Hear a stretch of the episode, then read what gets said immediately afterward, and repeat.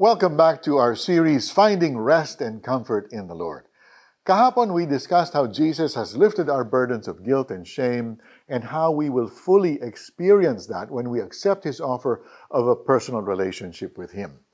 Alamin natin ngayon ang isa pang paalala kung paano tayo mapapahinga. Are you too busy for Jesus?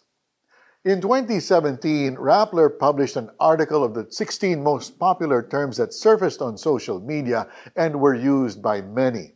Isa sa mga ito ay ang phrase, pagod si ako, which can be translated to, pagod ako. Kasabay nito, tumaas din ang statistics ng stress levels sa mga tao. Kinakain ng traffic o ng social media ang ating oras. Puro work o kaya naman ay madaming ginagawa sa school kaya lahat ng tao ay naging sobrang busy. The sad thing is, as we got busier, we had less time for the most important thing. Are you struggling to spend time with the Lord without being rushed? Nagiging totoo na ba sa iyo ang biro na nakatulog ka habang nagpe-pray at kinabukasan mo na nabanggit ang Amen?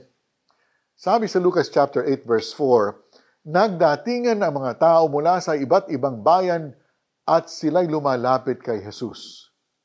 Kung nagagawa ng mga tao noon na dumayo mula sa malalayong lugar para lumapit kay Jesus, may we also find time every day to come to Him. Dahil sa Holy Spirit na ever-present, magagawa nating lumapit sa Panginoon anumang oras nating gustuhin. May we be reminded today that though we are busy with so many things, Jesus needs to be our priority. He is first in our lives, so let us go the extra mile para sa ating Panginoon sa lahat ng aspeto ng ating buhay. And when we come to Him, we will find rest.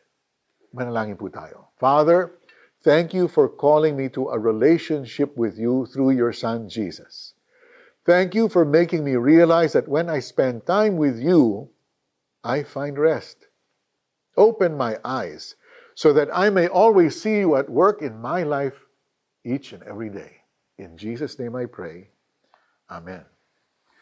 How do we apply this teaching in our lives? Well, make a list of what you do every day for a week. Lagyan din ito ng katumbas na oras na ibinibigay mo. Look at your lifestyle and see what robs you of your time for God. Halimbawa, instead of prayer time, you're spending too much time on social media. Sa bawat item, make specific actions para mabawasan o tuluyang ma-eliminate ang mga ito. In exchange, a lot more time for your personal devotion, prayer, fellowship with other Christians, ministry, and rest. Nagdatingan ang mga tao mula sa iba't ibang bayan at sila'y lumalapit kay Jesus. Lucas chapter 8, verse 4. Tandaan, anumang oras pwede tayong lumapit sa Panginoon.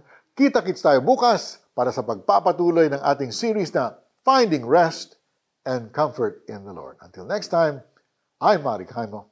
See you then.